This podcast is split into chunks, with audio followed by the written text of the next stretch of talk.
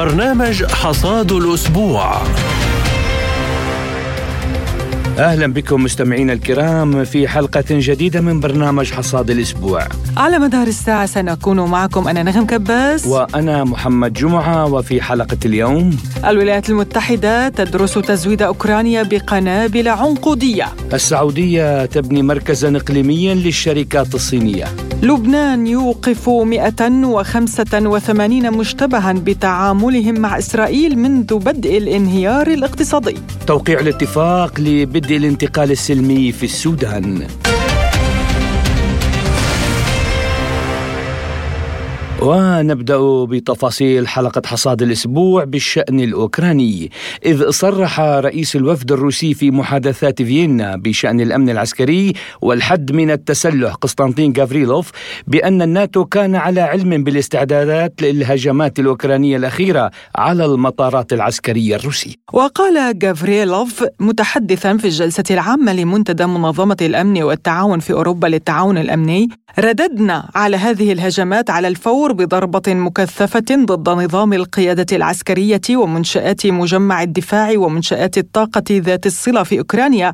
ولا ينبغي لأحد أن يشك في أن هذا سيحدث في كل مرة إذا استمرت أعمال الإرهاب الأوكراني. وللحديث عن هذا الموضوع ينضم إلينا عبر الهاتف الخبير العسكري الاستراتيجي الدكتور عمر المعربوني. أهلا وسهلا بك دكتور عمر في حصاد الأسبوع. أهلا بكم تحياتي للجميع. روسيا تتهم الناتو بالعلم بالهجمات على مطاراتها العسكرية وأسفرت هذه طبعا الهجمات عن مقتل ثلاثة عسكريين روس. هل يعني هذا أن العلاقات بين روسيا والناتو ستتوتر أكثر؟ وهل يعني أيضا أن هذه الهجمات الأزمات ستتكرر بشكل مستمر برأيك؟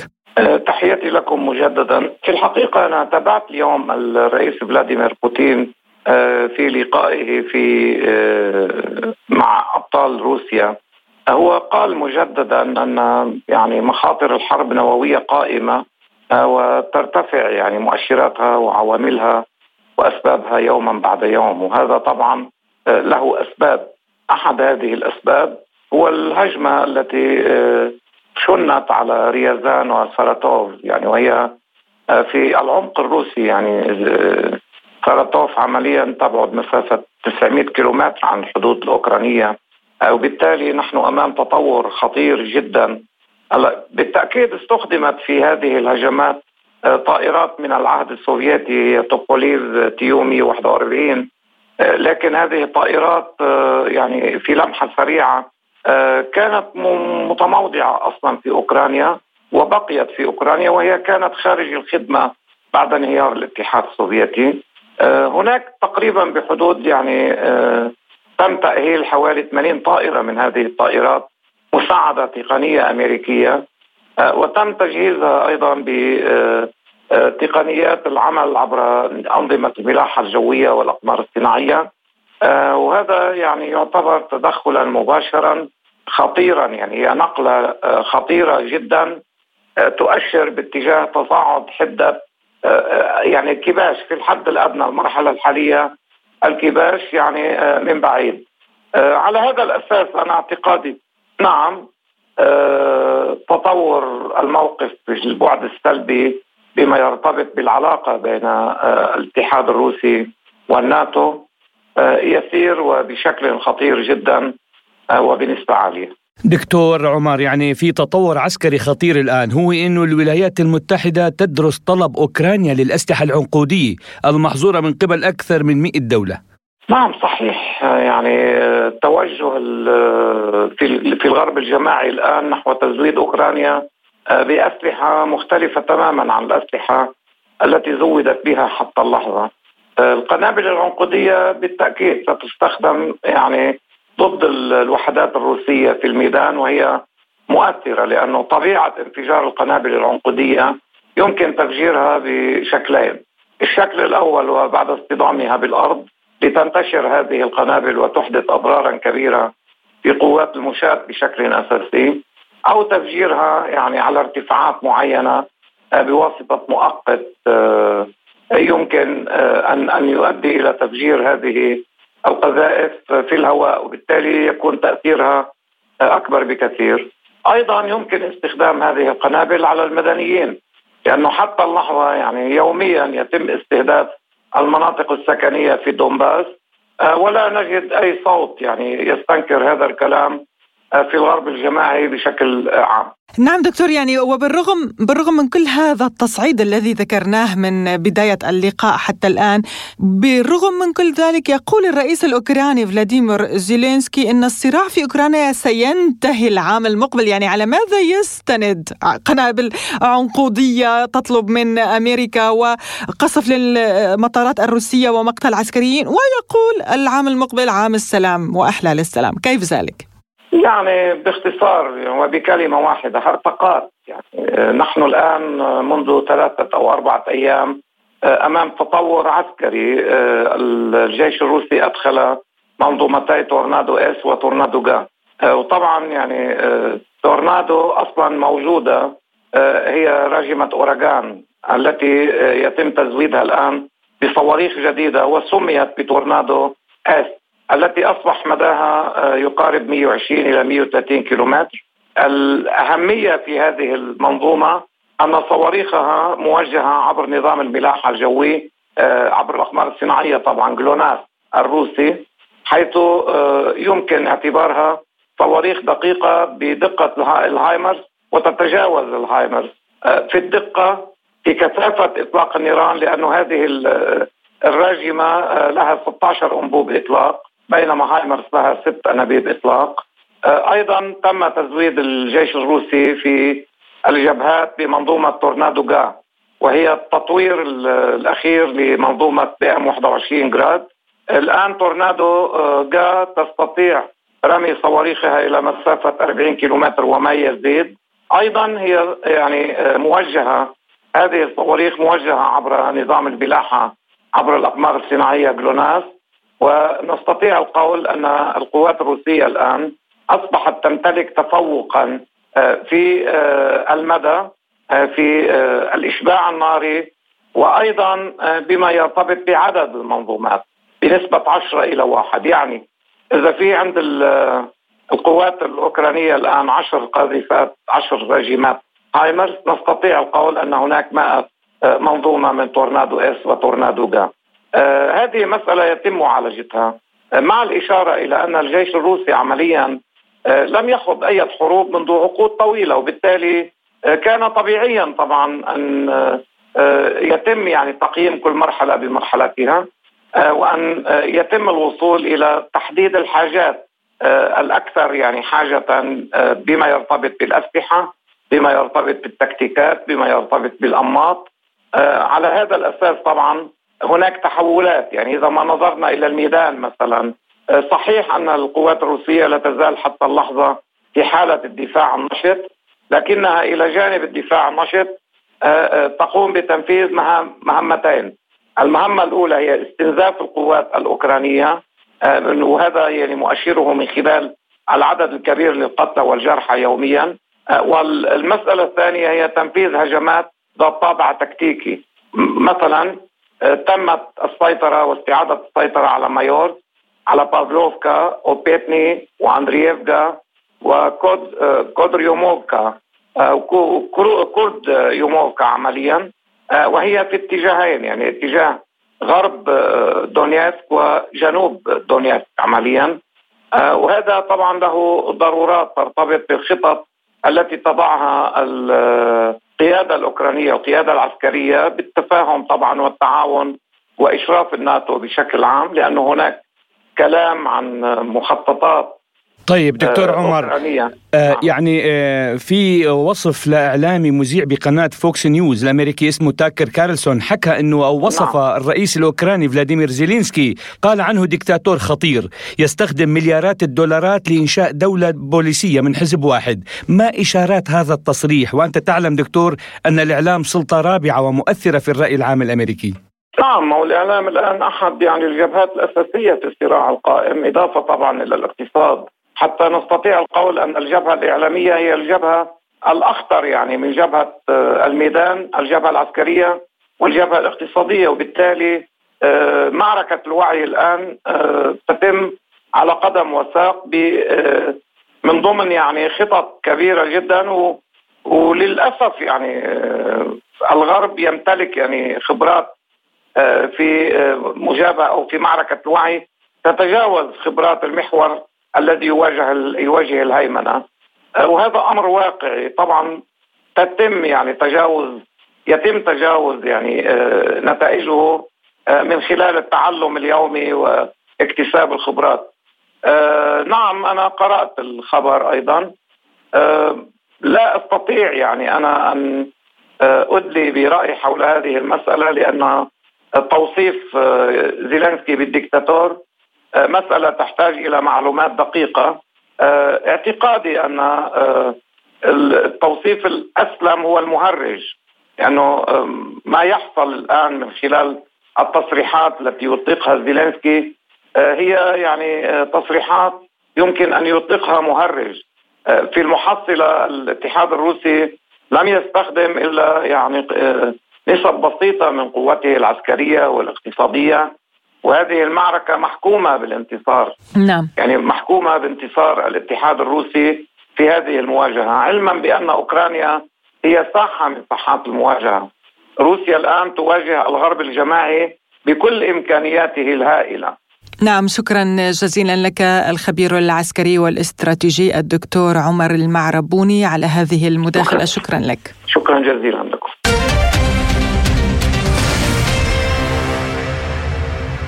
وإلى السعودية حيث أشار وزير الطاقة السعودي الأمير عبد العزيز بن سلمان بن عبد العزيز إلى أن العلاقات بين السعودية والصين شهدت نقلة نوعية عكست اهتمام قيادتي البلدين وحرصهما على تطويرها في مختلف المجالات وأن الصين أصبحت الوجهه الأولى للصادرات السعودية بما يشمل الصادرات النفطية وغير النفطية. وأكد الوزير حرص الجانبين على العمل لتعزيز التعاون الثنائي بين البلدين في مجالات الطاقة موضحا أهمية تبادل الآراء بينهما باستمرار بصفتهما من أهم الدول المنتجة والمستهلكة للطاقة عالميا.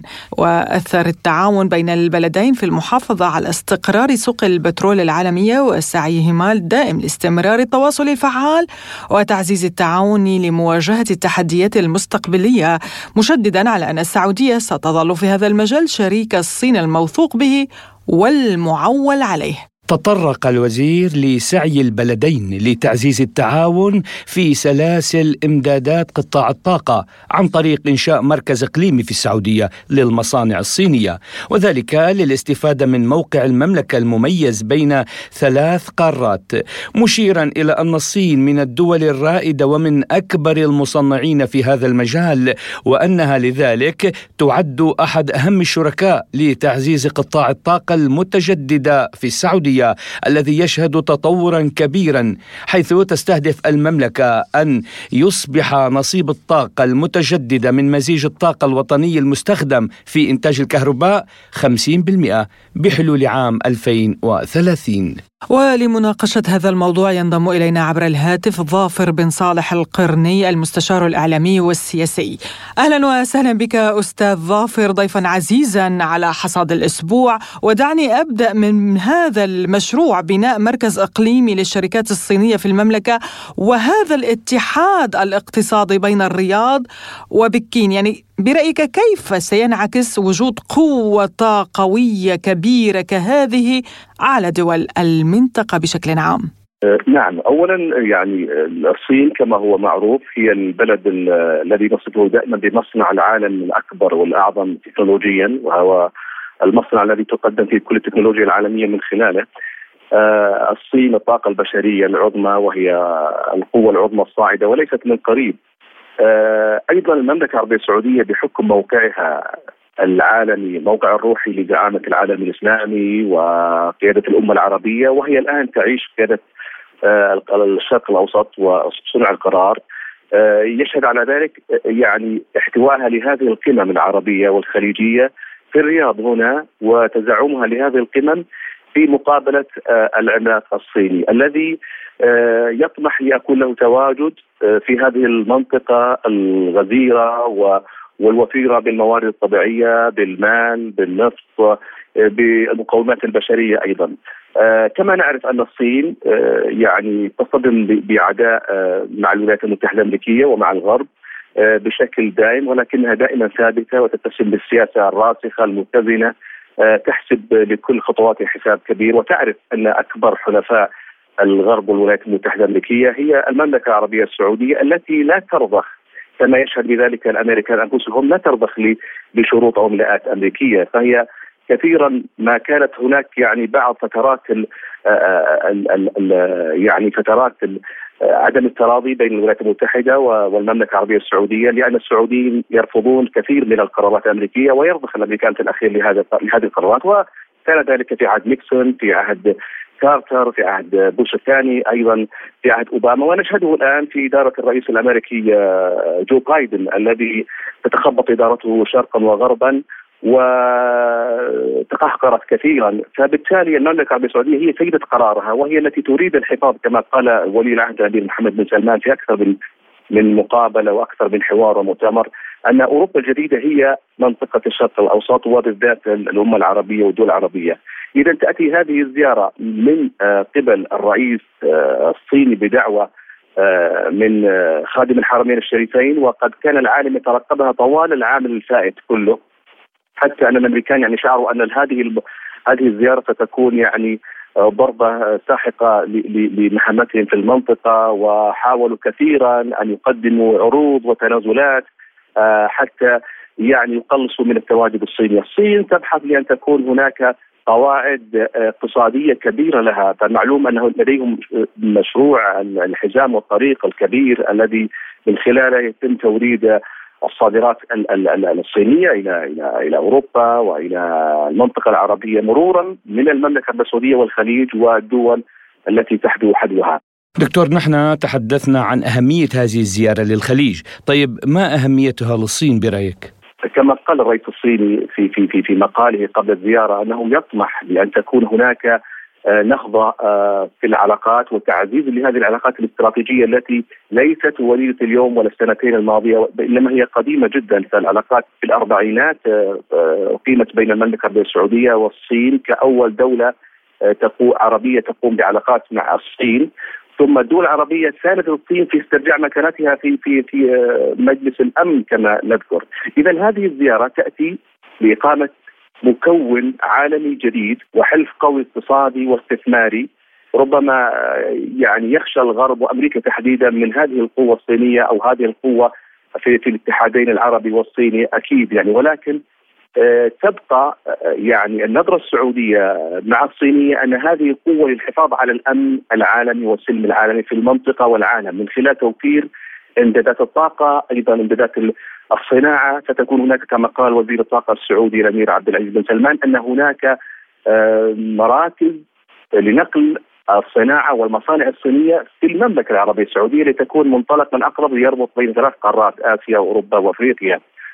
إذا هذه الزيارة آه، ليست بغريبة كما قال أيضا يعني نظرنا إلى إلى الجانب الأمريكي فهو يقول آه أنه ليس متفاجئا من هذه الزيارة وإنما يترقبها. ومن حق الدول كما قال تحديدا واعترف بأن من حق الدول أن تختار قرارها بنفسها. ولكن نحن نقدم كما قال آه يعني أفضل خياراتنا ونطمح أن يكون هناك قبول لها. ولكن تبقى الصين قوة قديمة قوة شرقية تتسم بتشابه كبير في في في النظم آه، الشرقية مع المملكة العربية السعودية مع دول الخليج. ولا شك المملكة هي أكبر مصدر للنصف آه، للصين آه، أيضا أكبر من الدول الكبرى المستوردة للصناعات الصينية. أيضا الخليج كذلك 330 مليار يعني قيمة الصادرات أو ميزان التجاري بين دول الخليج والصين.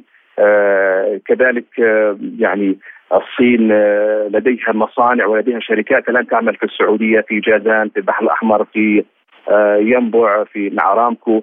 لا ننسى أن السعودية والصين تتسم بتحالف قديم وتحالف يعني أنك تثق في شريكك إلى درجة أن توفر له أنواع متقدمة من التقنية ومتميزة سلمية مدنية وحتى في السلاح وهذا ما شهدناه في صفقات السلاح المتطورة عبر القارات صواريخ شريح الشرق التي كانت بين الصين والسعودية كذلك آه، السعودية بنت مصانع آه، عفوا مخازن آه، للبترول تكفي الصين لفترات طويلة لأشهر تمتد إلى سنة حتى لا ينقطع إمداد البترول.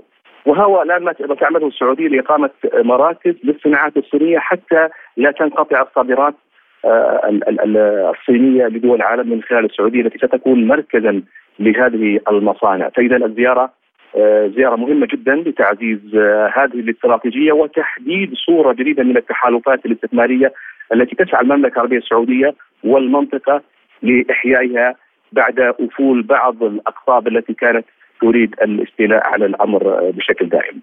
نعم يعني أستاذ آه، ظافر يعني نعلم أن الولايات المتحدة لديها طبعا مصالح كثيرة ووجود قوي في منطقة الخليج، اليوم تدخل الصين إلى هذا الملعب الأمريكي إن صح التعبير وإلى هذه المنطقة التي تعتبرها واشنطن العدو الأول أقصد الصين، الصين العدو الأول بالنسبة لواشنطن، هل ستتضرر برأيك المصالح الأمريكية في المنطقة الخليجية؟ هناك قلق امريكي بالتأكيد من وجود آه، هذا العملاق الصيني ولكن تبقى الثقة الأمريكية التقليدية في أن هناك حكمة موجودة في في في, في هذه البلاد خصوصا في المملكة لأن المملكة لا زالت تعتبر الولايات المتحدة حليف استراتيجي طويل الأمد وحليف تقليدي ولن تضر بمصالحها ولا تضر بمصالح الدول الأخرى لكن اختلافها مع هذه الإدارة إدارة بايدن الديمقراطية وهي تعرف أن هناك إدارات متتابعة يكون تكون إدارة يعني بينها وبينها علاقة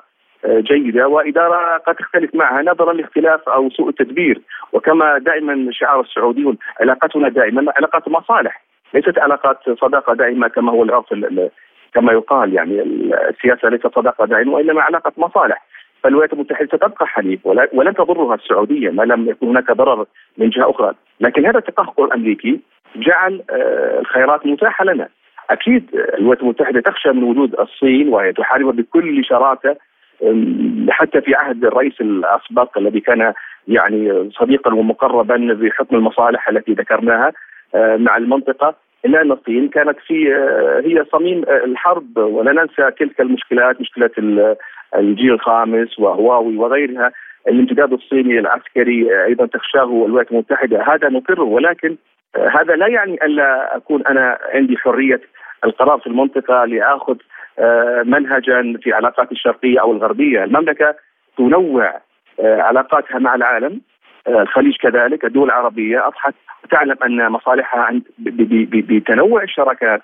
المملكة أيضا الأمير كان قبل شهرين من الآن في زيارة لشرق آسيا ووقع اتفاقيات ضخمة جدا مع كوريا أيضا آه، منها في المشاريع النووية السلمية والأسلحة والتقنية ونقل التقنية. قبل ذلك مع روسيا لنا استثمارات كبيرة آه، آه، مع روسيا في الجانب الصناعي والاستثماري وأيضا اتفاقات في موضوع أوبك بلس وما أدى إليه من حفظ لتوازن في أسعار النفط، اذا المشروع السعودي الصيني هو الحفظ أو الحفاظ على الأمن الإقليمي والدولي سياسيا واقتصاديا وامداد الطاقة من خلال ذلك، أمريكا هذا شأن آخر مع مع روسيا عفوا مع الصين ولن تكون يعني الدول العربية أرض النزاع إنما هذه مصالح مشتركة ما بيننا كعرب ودول العالم الأخرى.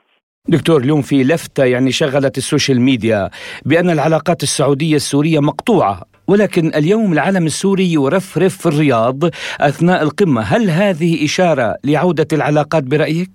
الإجابة بسيطة جدا أن الشعب السوري هو شعب عربي شقيق موجود في بيننا في آه، المملكة موجود في الخليج موجود في الدول العربية في أنحاء العالم فلا يمكن إزالة هذا الشعب الذي نناضل نحن كسعوديين وكعرب من أجل حريته من أجل آه، بقاء في بلده بلد سياده بعيدا عن التدخلات الأجنبية الإقليمية المدامره فلا معنى ان ينشق آه، أو ينشق الشعب السوري أو أو أو المكون السوري من هذه الأمة بعيدا عنا آه، سيبقى الشعب السوري وستبقى الدولة السورية وستبقى نبقى أشقاء مهما طال الزمن. ظافر بن صالح القرني المستشار الإعلامي والسياسي كنت معنا عبر الهاتف من الرياض. شكرا جزيلا لك على هذه المداخلة.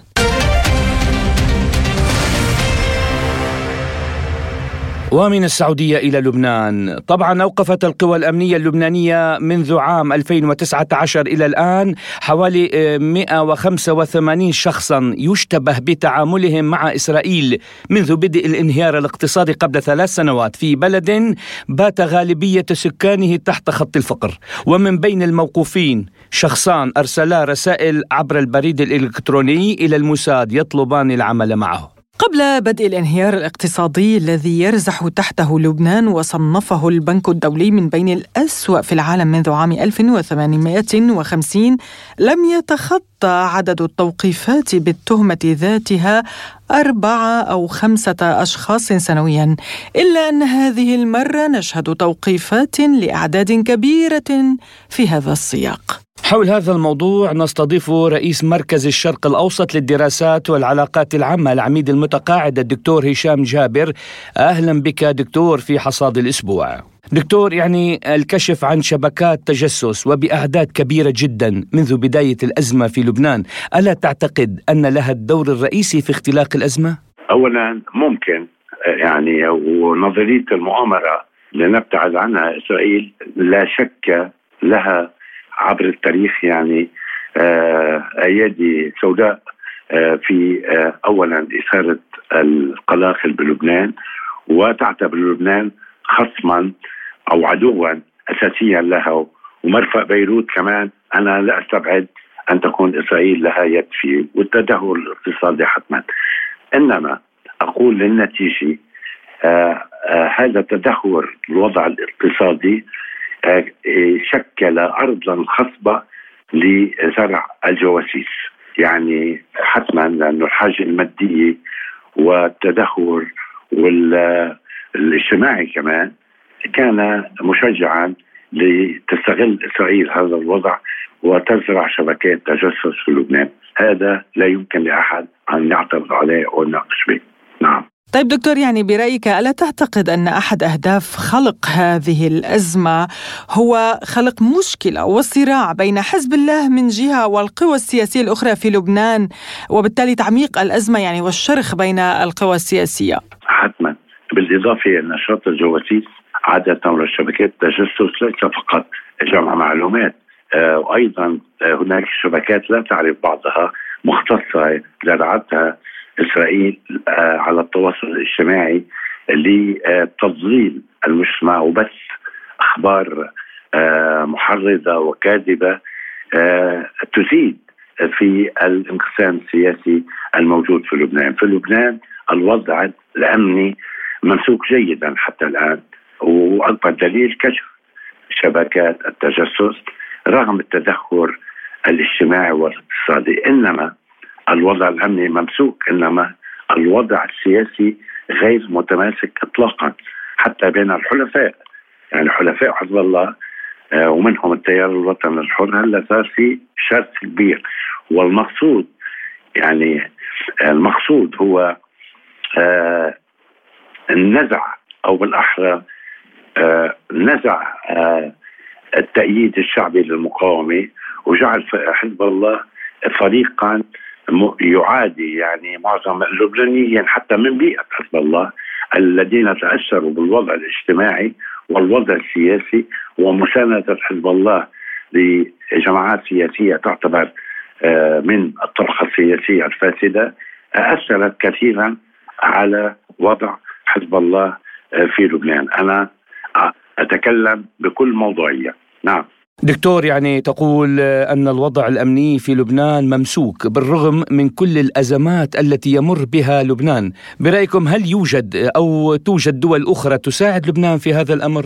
لا لا أعتقد أنه في دول أخرى تساعد لبنان بس الموضوع الأساسي أو البند الأساسي بمسك الوضع الأمني وخاصة ضد يعني مقابل الجواسيس وشبكات التجسس وشبكات الإرهاب وداعش وغير داعش هو أن جميع الأجهزة لا أقول القوى الأمنية، الأجهزة الأمنية في لبنان برهنت عن كفاءة فعلا وبدأت منذ خمس سنوات تتعاون مع بعضها، يعني كان في الماضي عندك فرع المعلومات وأمن الدولي ومخابرات الجيش.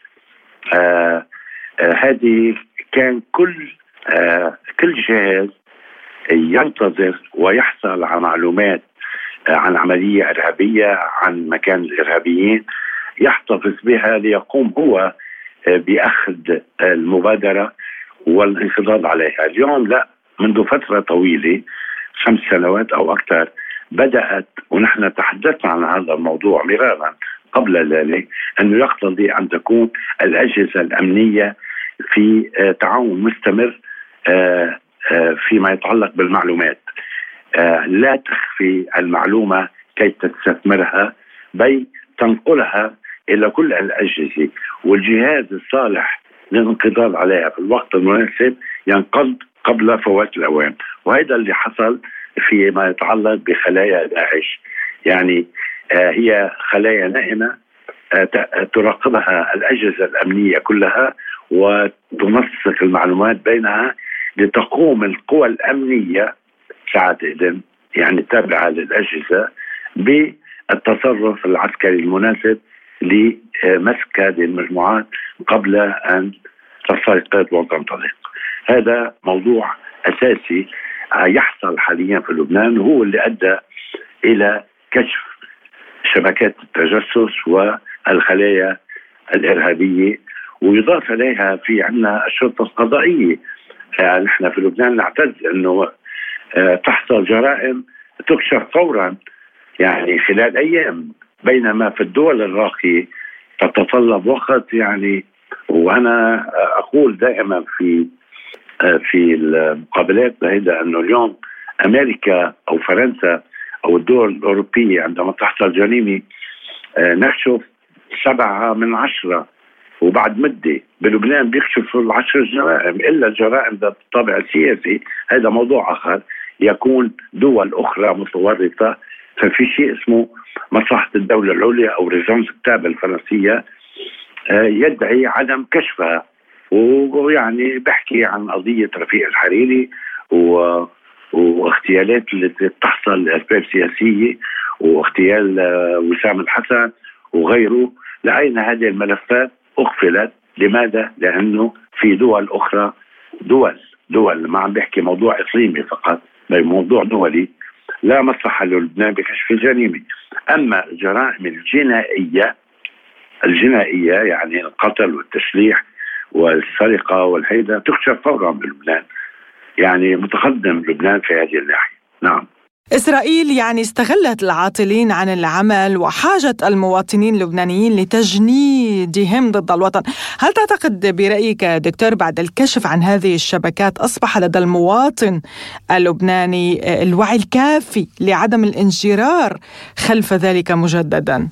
هلا اولا مجرد كشف هذه الشبكات يعني له أثر مهم جدا في تفكير كل مواطن أن لا يتورط بأي علاقة مشبوهة. ثانيا الحاجة المادية حتما هي سبب أساسي أنا برأيي لتجنيد أو الدافع أساسي لتجنيد هؤلاء العملاء. هناك دوافع أخرى علاقات شخصية علاقات عاطفية مع نساء غريبات أو من ضمن لبنان متورطين مع الموساد الإسرائيلي. يمكن أن تورط أي شاب وتسجل عليه مآخذ. واليوم أي شاب يدخل من حيث لا يدري في عالم الجاسوسية لا يستطيع أن ينسحب بسهولة لأنه أصبح في منتصف الطريق فيتم ابتزازه سواء ماديا أو قضائيا أو عائليا أو اجتماعيا. يعني هناك هذه بدها محاضرة طويلة عريضة دائما نتكلم كيف تجهيز على العملاء أما اليوم أكثر صار في شبكات التواصل الاجتماعي والمواطن إن كان لبناني أو غير لبناني يتواصل مع أناس بقضايا تجارية ما لا يدري من هم هؤلاء الناس في العالم كله ومع نساء وعلاقات عاطفية مع أشخاص يغرونه ماديا أنه سيستفيد يرى نفسه وقع في الفخ وأصبح جاسوسا من حيث لا يدري. يعني هذا حديث طويل. حتما التطور وسائل التواصل الاجتماعي والاتصالات آه، آه، انحدار المستوى الاقتصادي والمادي له كمان أسباب يعني تدفع هؤلاء الشباب إلى التورط أو الشباب أو الغير الشباب والفتيات لكن كما قلت مجرد قبض أو كشف هذه الشبكات يجعل أي شاب أو أي فتاة ينتبه لأن لا يتورط باي علاقة لا يستطيع الخروج منها فيصبح جاسوسا. هاي رئيس مركز الشرق الأوسط للدراسات والعلاقات العامة العميد المتقاعد الدكتور هشام جابر كنت معنا ضيفا كريما في حصاد الأسبوع.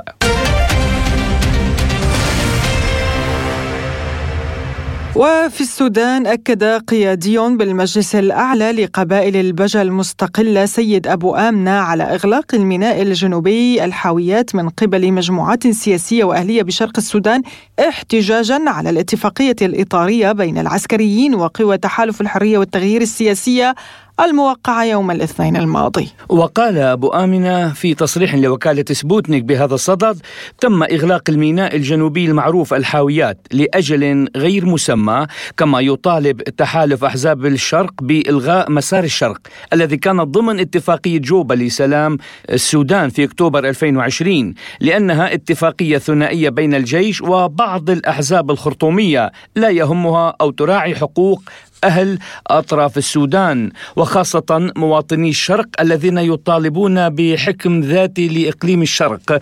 توزع فيها آه، الثروات بنسبة 70 آه، لصالح شرق السودان إضافة إلى توزيع السلطات مع حكومة المركز. وحذر أبو آمنة قائلا إذا لم يتم الاهتمام بقضايا ومطالب أهالي شرق السودان سوف تتصاعد الاحتجاجات بإغلاق طرق السكك الحديد الرابطة بين ميناء البلاد الرئيسي مع باقي المدن وإغلاق طريق العقبة. وأصدرت وزارة الخارجية الفرنسية بيانا علقت فيه على توقيع الاتفاق الإطاري في السودان بين العسكريين وجزء كبير من المعارضة المدنية.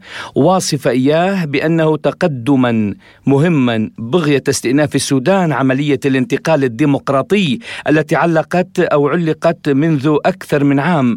ويجب أن يؤدي هذا التوقيع إلى تعيين حكومة مدنية في أسرع وقت ممكن. بدورها توعدت الإدارة الأمريكية أي مسؤول سوداني حالي أو سابق يتعمد تعطيل عملية الانتقال الديمقراطي وأنها ستوقف منح تأشيرات لأي مسؤولين سودانيين حاليين أو سابقين يعطلون الانتقال إلى الديمقراطية. مضيفة ستحاسب الولايات المتحدة أي مفسدين لها سواء من العسكريين أو اللاعبين السياسيين الذين يحاولون تقويض أو تأخير العملية الديمقراطية مشيرة إلى أن الحظر سيطبق أيضا على أفراد العائلات المباشرين لأي مسؤولين حاليين أو سابقين يتم استهدافهم. وزير الخارجية الأمريكي أنتوني بلينكين أوضح أن بلاده تدعم الاتفاق المبدئي في حين يرى بعض المتظاهرين المدافعين عن الديمقراطية بأنه يفتقر إلى التفاصيل والجداول الزمنية. حول هذا الموضوع قال المحلل السياسي السوداني خالد الفكي لسبوتنيك.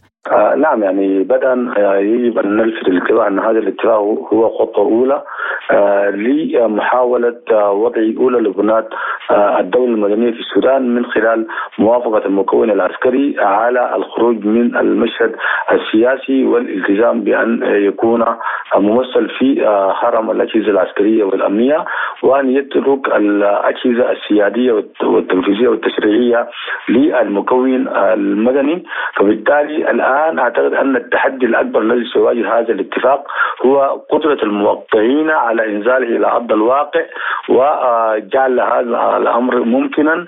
وان يتم تنفيذ بنوده مباشرة دون أي تلكؤ أو أو مشاكسات أو أي محاولات للتكتيك السياسي المضاد لنسف هذا الاتفاق. كما أن هناك أيضا تحدي أكبر يتمثل في إخلاص النوايا من قبل المكون العسكري ورغبته الجادة في أن يتخلى عن المشهد المشهد السياسي آه، لصالح القوى المدنية. والتحدي الثالث آه، هو آه، بعض الألغام التي وضعت في طريق هذا الاتفاق القضايا العالقه التي يتم النظر إليها في وقت سابق والتي تشمل قضايا الإصلاح الأمني والعسكري والمتعلق بعملية السلام ومراجعتها.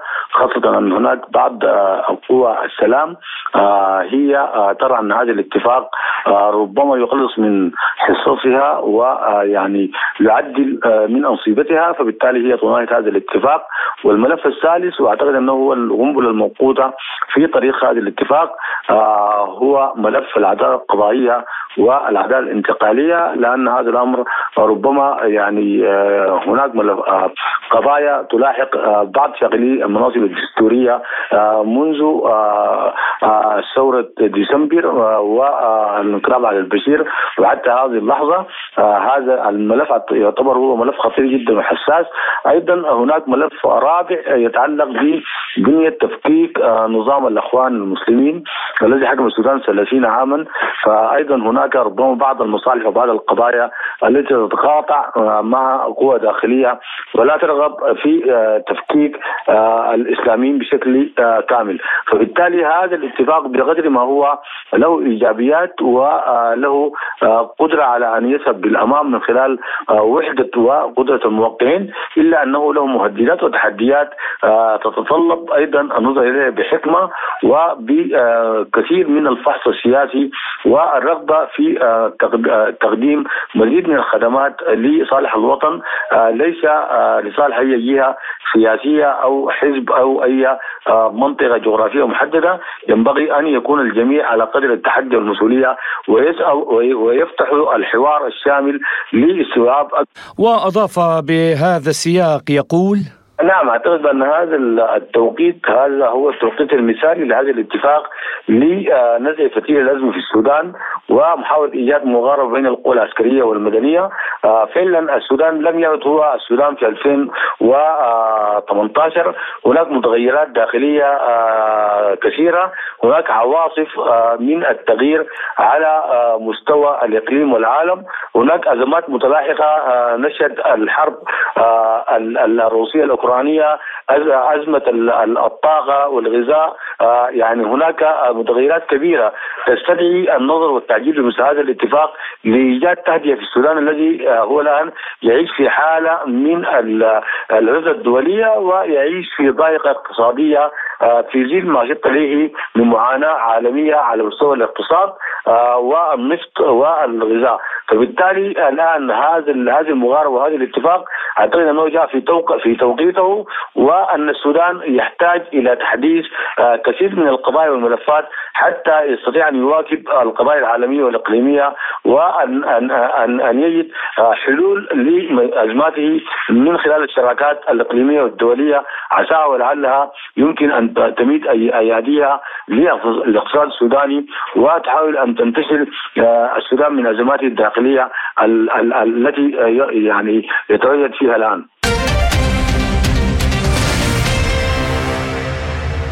وإلى أخبار سياسية متفرقة مع بدء العد التنازلي لموعد الانتخابات البرلمانية في تونس المقررة يوم السابع عشر من ديسمبر كانون الأول الحالي صعدت مختلف مكونات المعارضة التونسية تحركاتها إذ ستلتقي جبهات المعارضة التي تقودها أحزاب النهضة وقلب تونس وائتلاف الكرامة وحراك تونس الإرادة والأمل حملة في ساحة واحدة ضمن مسيرة ضخمة تتجه إلى شارع الحبيب بورقيبه مطلبها الرئيسي والموحد هو إبطال التدابير الاستثنائية للرئيس التي تصفها بالانقلاب. وتنظر المعارضة إلى الشارع على أنه الرصاصة الأخيرة لإفشال مسار الخامس والعشرين من يوليو وهي تعول على دفع المواطنين إلى عدم التوجه إلى صناديق الاقتراع ومقاطعة الانتخابات التي تصفها بالمهزلة.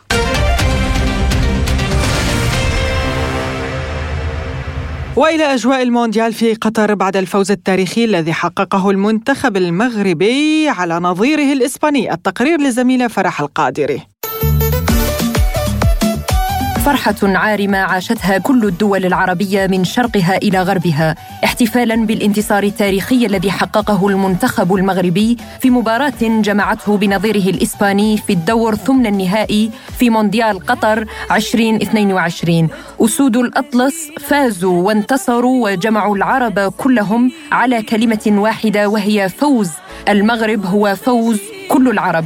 المنتخب المغربي هو أول منتخب عربي يتأهل لربع نهائي كأس العالم ورابع منتخب إفريقي بعد الكاميرون عام 1990 والسنغال عام 2002 وغانا عام 2010 يلعب أسود الأطلس في الدور ربع النهائي في مواجهة قوية مع البرتغال. ولتحليل المباراة والحديث أكثر عن الخطة التكتيكية للمنتخب المغربي في هذه المباراة علق لنا الناقد الرياضي المصري عبد العظيم راغب. مبروك للمغرب مبروك للعرب كلهم. المغرب أصبح أول منتخب عربي يصل إلى ربع النهائي ورابع منتخب أفريقي بعد الكاميرون في 90 والسنغال في 2002 وغانا 2010 عشان خرجت أسبانيا نسختين لاخرتين من دور ال 16 ضد روسيا في 2018 وهذه النسخة من المغرب في قطر 2022 لم يكن فوز المغرب على أسبانيا بركلات الترجيح محض صدفه ابدا. المدرب وليد الكراكي قائد كتيبة الاسود نجح في التغلب على لويس إنريكي مدرب إسبانيا بالعقل. أداء المنتخب المغربي كان درسا في الواقعية الكروية. المنتخب المغربي قضى على أسلوب التيكي تماما. الإكراكي كان واقعيا في تعامله مع المباراة. لعب بنفس الطريقة. اللي لعب بها ضد كرواتيا في المباراة الأولى وأدار المباراة بطريقة احترافية وعقلانية لم يكن يخشى أسبانيا أبدا. المنتخب المغربي في هذه النسخة المونديالية اعتمد على إغلاق مناطقه الخلفية ونجح في ذلك لدخول مرمى هدف واحد مما يؤكد أن هناك تفاهم كبير جدا بين الحارس والمنظومة الدفاعية وخط الوسط. لكن أمس وليد الإكراكي عمل تحفة كروية. ترك المغرب الكرة في بداية الأمر للأسبان ليستحوذوا عليها. سيطرة أسبانيا على وسط الملعب ومعها الكرة في وسط الملعب. وتراجع منتخب المغرب بكل عناصره إلى الدفاع. ليبدأ الضغط من حدود منطقة دائرة الوسط. اعتمد وليد الإكراكي على الدفاع المتكثف. تقارب الخطوط. لمنع إسبانيا من الاختراق بالعمق. وهو ما يفضله ويجيده المنتخب الأسباني بقيادة يوسف ومنعه تماما من الوصول إلى مرمى مرماه وكان لسفيان المرابط دور كبير جدا في نجاح خطة مدربه والوقوف أمام الوسط الأسباني القوي. لم يدافع المنتخب المغربي فقط. بل اعتمد على الجناحين حكيم زياش وسفيان بوفال لنقل الكرة إلى منطقة جزاء اسبانيا وتخفيف الضغط على دفاع الأسود وإجبار المتدور الأسباني على التراجع لمنطقته الخلفية بعد الوقت. آه كان دور وليد شديرة كبديل له دور كبير جدا وفعل السحر من المدرب وليد الكراكي اللي أراد آه تخفيف الضغط على لاعبيه وأراد مهاجما سريعا نجح في استغلال تقدم إسبانيا ونجح بالفعل بالوصول إلى مرمى آه أسبانيا في مرتين لكن تصدى لها الحارس والاخيره أنقذها رودري. نعم. المدرب الأسباني لويس إنريكي فقد في مواجهة المغرب واحد من أهم محاور الافتكاك في العالم.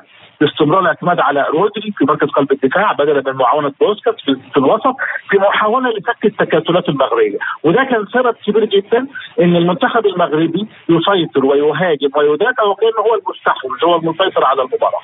تربط المنظومة الدفاعية لمنتخب المغرب رغم قدرة المنتخب الاسباني على الاستحواذ لأن اسبانيا من أفضل المنتخبات اللي بتدخل امتلاك الكرة والاستحواذ لكن المنظومة الدفاعية لوليد الكرافي استطاعت اجهاض كل هجمات المنتخب الاسباني وإقفال كافة المنافذ المؤدية لمرمى بولو. المنتخب المغربي لم يترك لم يترك أي مساحة للمنتخب الاسباني بل أغلق عليه العمق تماما وهكذا استطاع لاعبو المغرب احتواء خطورة لاروخا بسبب تفوقهم في المواجهات الفرديه. ركواتي فرض الكماسه صوب حاملي الكره بلعب أسبانيا ومنعهم من اللعب بأريحية مطلقة. الأمر اللي نتج عنه لجوء الماتادور للأطراف وهناك كانت خطورتهم شبه منعدمه. حسام مرابط أحكم قبضته على خط الوسط منع مفاتيح لعب منتخب أسبانيا جافي وبيدري من الاستحواذ تماما على الكرة والتقدم لمناطق الخطر. يتم جون الحارس المغربي قدم طريقة جديدة سيحفظها التاريخ في بطولات كأس العالم.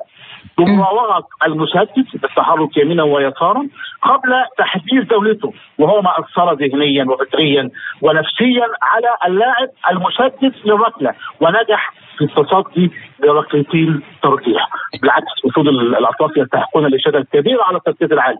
في تاليه كبيرة طول 120 دقيقة أمام إسبانيا. لا يمكن أن نقيم حقهم على هذا الإنجاز. وجود لاعبين محترفين أقوياء. يملكون رصيدا قويا من الخبرات. فضلا عن تكوينهم القوي والمتين. مهم جدا في مثل هذه البطولات العالمية. وهذا هو سبب فوز المغرب وخطة المدرب وليد الكراكي في الانتصار على المنتخب الأسباني. آه بالعكس المفترض أن نحيي منتخب المغرب آه بعد آه بعد المباراة. أكثر من لاعب من لاعبي المغرب أعلنوا أنهم يتدربون بعض اللاعبين يتدربوا على قراءه الترجيح لأنهم يعرفون السيناريو. وبالتالي لم يحضر منتخب المغرب سوى ركلة واحدة فقط وكانت من بدي بنون اللي شارك في اللحظات الأخيرة من الشوط الإضافي الثاني من أجل التسديد. وهنا تكمن والإشادة بالمنتخب المغربي والمدرب وليد الركراكي الذي أعد فريقه جيدا واستعد للأشواط الإضافية بلياقة بدنية عالية واستعد لركلات الترجيح بالتدريب والتمرين عليها قبل المباراة. ولذا فاز المنتخب المغربي ولم تكن للألف ركلة أي صدى من المنتخب الأسباني بل وجدنا منتخب أسود مغربي يلتهم الأسبان ويحقق التاريخ ويسطر كلمات لن تنساها العرب جميعا في هذه البطولة المونديالية الكبيرة في قطر. مباركات عربية من مختلف الدول وفرحة واحدة لكل الشعوب العربية. نستمع لبعض تعليقات الشباب العربي بهذا الفوز التاريخي. انتصار المغرب وصولها لربع النهائي كأس العالم. أعتقد أنه انتصار للمنطق انتصار للموهبة وانتصار للعمل والاجتهاد والإصرار الذي أكده المنتخب المغربي منذ بداية البطولة. أكد أنه قادر وأن المستحيل ليس مغربيا. لكن الأهم من هذا الانتصار أن هذا الانتصار هو انتصار للعرب جميعا وليس المغاربة فقط. شهدنا الاحتفالات من المغرب تونس الجزائر القاهرة الخرطوم وكل المدن العربية. لم تنم ليلتها. فكل عربي يرى في الانتصار المغربي انتصار شخصي له وانتصار وطني له. أعتقد أن هذا الانتصار وحد العرب في زمن فرقتهم فيه السياسة. إيه صراحة فوز المغرب امبارح آه، يعني شعور جميل جمال يعني من من آه، من زمن ما حسينا هذا الشعور. مو بس لأنه انتصار في الكورة و... وأنه هذا الشغف اللي الناس بتحبه الكورة والألعاب الرياضية وهيك. لا يعني الموضوع كان أعمق. انتصار المغرب هو انتصار رياضي. هنا إحنا في فلسطين حبنا للمغرب وكل الدول العربية يعني ولكن خصوصا دول المغرب العربي حبنا لهم حب خاص يعني نابع من يمكن العروبة okay. حبنا لبلادنا العربية okay. المواقف التاريخية ماشي لكن برضو بلاد المغرب العربي المغرب وتونس والجزائر. وفائهم للقضية الفلسطينية لحد اليوم ورفعهم للعلم الفلسطيني في كل مكان بيكونوا موجودين فيه. حتى اللاعبين داخل الملعب في عز انتصارهم وفرحتهم ما بينسوا تضامنهم مع الشعب الفلسطيني وهي المشاعر يمكن بتزيد حبنا وبتزيد شغفنا. ويمكن انتصار المغرب أو انتصارنا امبارح الممثل في المغرب كان فعلا انتصار لوحدة أمتنا. يعني شيء جميل أن نرى العالم العربي موحد وانه نشوف آه، كل العرب بيهتفوا باسم المغرب وبيرفعوا علم المغرب وبيتمنوا المغرب التوفيق في في اللي قادم. الحمد لله الحمد لله. ألف ألف مبروك. فوز المغرب. ترى هذه أول مرة في تاريخ عالمنا العربي والإسلامي إن فريق عربي مسلم بفضل الله سبحانه وتعالى اللي هو المغرب يعني يوصل للربع النهائي لكأس العالم. أنا عندي شعور وعندي تفاؤل ربما إن شاء الله المغرب سوف تأخذ كأس العالم إن شاء الله إذا استمرت على هذا الوضع. مو طبيعي إن منتخب عربي مسلم منا وفينا وصل لهذا المكان. وفي مقابلة مع إذاعة سبوتنيك أعرب الصحفي الرياضي أناتولي غورسكوف عن توقعاته للمباريات القادمة. Нас ждет, наконец-то, очень интересная матч 1-4 финала. أخيرا تنتظرنا مباريات مثيرة جدا في نهايات الربع الأخير من ظهور الفرق التي تلعب الهجوم الساطع في كرة القدم أتوقع أنه سيكون هناك الكثير من الأهداف في مباراة الأرجنتين وهولندا يمكن توقع حدوث ضجة كبيرة ستكون مباراة الأرجنتين مع هولندا هي الأكثر متعة على الأرجح أعتقد أنه سيكون هناك أكثر من هدفين أو ثلاثة أهداف. ينتظر الجميع فوز الأرجنتين لكن يجب الأخذ بعين الاعتبار أن هولندا فريق قوي جدا ولديه ثعلب ماكر وهو المدرب لويس وانغال الوحيد الذي يعرف كيف يتم اللعب ضد ميسي. لذلك دعونا نرى ربما سيكون هناك مشاهد مثيرة جدا لكن على الأرجح يجب أن تمر الأرجنتين. في ثنائي فرنسا إنجلترا الفرنسيون هم المرشحون. لم تلتقي فرنسا وانجلترا في التصفيات لفترة طويلة. الكل يتوقع فوز الفرنسيين لأن لديهم مبابي فريق شاب وجريء. لكن انجلترا هي الفريق الوحيد في ربع النهائي الذي يلعب فقط في خط الدفاع. لن أتفاجأ إذا هدأ الإنجليز لعبهم واعتمدوا على الهجمات المرتدة. أما بالنسبة لمباراة البرازيل وكرواتيا أعتقد أن الكروات قد استنفذوا حظهم. ولن أتفاجأ إذا فازت البرازيل التي تبدو كأنها كرنفال برازيلي ممتع. بفارق بفارق هدفين أو ثلاثة أهداف. لكن دعونا لا نتجاهل دور الحظ ونعطي الكروات فرصة ربما سيخلقون مشهدا مثيرا في هذا السياق الرياضي. كان هناك الكثير من الكلمات التشجيع من المغرب بعد المباراة مع إسبانيا لكن البرتغال ليست هي الفريق الذي سيسمح للمغرب بالتنحي في المباراة. لقد استعدوا للبطولة بشكل جيد ويلعبون بآلية جيدة التنسيق. بشكل عام قد تكون البرتغال هي الحصان الأسود الخفي والمفضل للبطولة من الفرق المتبقية. أعتقد أن البرتغال ستصل إلى الدور نصف النهائي. استطاع الشاب أسامة حمايدة من قرية بيت ليد شرق مدينة طولكرم شمال الضفة الغربية تحقيق حلم الطفولة بالطيران بطائرة شراعية صنعها بيده. منذ صغره لا يخشى أسامة المرتفعات ويقول حول هذه التجربة لسبوتنيك أنا بعشق اللعبة هاي من زمان كثير كثير وبحبها كثير كثير وما يعني ربنا خالقني ما بخاف من المرتفعات. صار لي عدة أشهر بتدرب عليها. اليوم كان مميز كثير كثير يعني أنا كنت أطلع من 10 متر 20 متر ل 100 متر 200 متر. اليوم كان مميز اللي هو أعلى ارتفاع كان آه، سج... اليوم سجلت أعلى ارتفاع اللي هو بمحافظة طول كرم. أعلى جبل بمحافظة طول كرم اللي هو جبل راشين. اليوم كان حلو كثير وكان مميز كثير. أقلعت من جبل راشين وهبطت آه، لنقطة الصفر والحمد لله بخير وسلامة. وعن الصعوبات التي واجهها أسامة قال عانيت كثير كثير. آه، عانيت لأبعد الحدود. يعني أنه مسألة أني أرفعه عن الأرض أرفعه. لمستوى إني أرفعه كيف أخلي الهواء يدخل فيه وكيف أرفعه كنت أعاني كثير. هاي شغلة. الشغلة الثانية آه، طبعا ال paraglide A B C هن عدة مراحل. أنا لسه بالمرحلة الأولى بس أنا بلعب بالمستوى الثالث. يعني أنا هسه بلعب بالمستوى الثالث اللي هو نظام ال X الدوران. أنا بلعب بأعلى مستوى ال paraglide وأنا نزلت 10 كيلو من يوم ما جبت الباراشوت. الباراشوت صدقا اشتريته من سوق ال rubbish يعني. ومش المهم الباراشوت المهم إنك تستخدمه. إيه، خطر كثير كثير لأبعد الحدود. مش سهل يعني. موضوعه مش موضوع سهل. يعني إنه يلا مشي. لا لا الموضوع حساس كثير الموضوع خطر كثير كثير. أنت بتتعرض لعوامل جوية خطيرة جدا. يعني أنت بتحكي عن باراشوت بيحمل 250 كيلو. ومن أهم المخاطر التي يواجهها أسامة هو التحليق بجانب مستوطنات إسرائيلية أو معسكرات للجيش الإسرائيلي. تعرضت لإصابات كثيرة. أنا كنت أخجل أحكي للناس أني أنا متصاب. أنا تعرضت لإصابات ما كنتش أقدر يعني تأخذنيش في الكلمة ما كنتش أقدر أتحرك من التخت. يعني هي محافظة طول كرم من فضل رب العالمين. أنهيت أول جبل فيها. بكرة على محافظة نابلس. بنخلص أعلى جبل فيها. بعد بعد نابلس بدنا نطلع على جنين. بعد جنين بدي أطلع على رام الله. ما بقترب على أي حدود إسرائيلية ما ب... ما بحاول أقترب على مناطق تماس ببعد عن كل المناطق اللي بتشكل خطورة على حياتي.